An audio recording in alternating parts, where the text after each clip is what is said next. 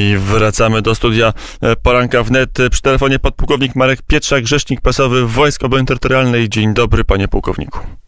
Dzień dobry, witam serdecznie. E, na ile i od kiedy żołnierze są zaangażowani w walkę z pandemią i ile jeszcze rezerw kadrowych wam zostało? No my już jesteśmy zaangażowani w walkę z pandemią od 8 miesięcy. E, od e, tak naprawdę 6 marca, dwa dni po pojawieniu się pierwszego przypadku e, koronawirusa. Oczywiście takie wzmożone zaangażowanie było w ramach operacji Odporna Wiosna. Wtedy nawet 5,5 tysiąca żołnierzy dziennie brało udział w działaniach. W ostatnim czasie te wnioski wojewodów niejako były na niższym poziomie. W tej chwili zaangażowanie nasze jest na poziomie półtorej tysiąca, ale ostatnio bardzo szybko rośnie.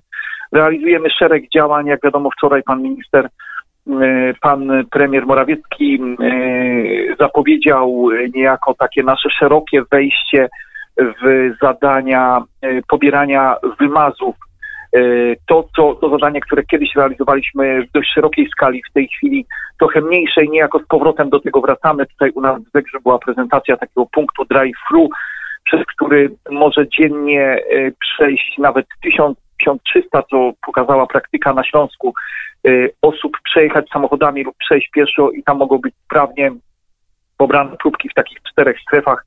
Y, wszystko jest oczywiście z zachowaniem y, szczególnych warunków bezpieczeństwa. Jest to bezpieczne i dla naszych żołnierzy, którzy wykonują te zadania, jak i dla osób, od których te próbki są pobierane, ale to jest tylko oczywiście jeden z elementów naszych działań. Jesteśmy w ponad 100 szpitalach. Tam wykonujemy bardzo proste czynności. To jest pomiar temperatury osób wchodzących, pobieranie kwestionariuszy, e, wstępny triaż pacjentów, ale to są zadania, które pozwalają odciążyć personel medyczny wykwalifikowany od takich właśnie prostych czynności i, no i w ten sposób niejako dyrektorzy szpitalów oszczędzają personel ten wykwalifikowany do e, tej walki na pierwszej na pierwszej linii. E, jesteśmy też, wspieramy też policję w monitoringu kwarantanny, dostarczamy posiłki dla powstańców warszawskich, dostarczamy paczki w ramach w ramach paczki dla powstańca dostarczamy produkty, e, które dystrybuowane są z agencji rezerw materiałowych do wojewodów. Takie zadania w tej chwili na dużą skalę są realizowane na terenie województwa mazowieckiego. Jesteśmy w domach pomocy społecznej. Takim najbardziej wyrazistym przykładem tych naszych działań w tej chwili jest dom seniora w Jaworznie, gdzie grupa naszych żołnierzy razem z wolontariuszami tak naprawdę no, przejęła kontrolę nad tym domem. Tam jest kilkadziesiąt osób w bardzo podeszłym wieku zarażonych i nasi żołnierze na zmiany realizują tam zadania, no wszelkie, od y, bezpośredniej obsługi tych y, pensjonariuszy po pomoc y, taką również ekspertką, bo tam są też, tam jest, tam jest i lekarz, i osoby, które mają, mają kwalifikacje do, do opieki nad takimi właśnie starszymi osobami. Oddajemy krew jeszcze? Jest tych zadań naprawdę sporo i one rosną niejako z dnia na dzień, dlatego że z dnia na dzień wpływają kolejne wnioski od wojewodów. E, przed chwilą nawet telefon mieliśmy, e, na mój telefon rzecznika dzwoniła pani z zachodniopomorskiego ze stacji Dialis. E, tu już drugi taki telefon, wczoraj też był, było podobne pytanie o wsparcie transportu do osób do, do dializowania tak naprawdę to jest zadanie typowo logistyczne. E, chodzi o, chodzi, chodzi o dowóz osób do e, stacji dializ. Więc tych zadań jest naprawdę, naprawdę bardzo dużo.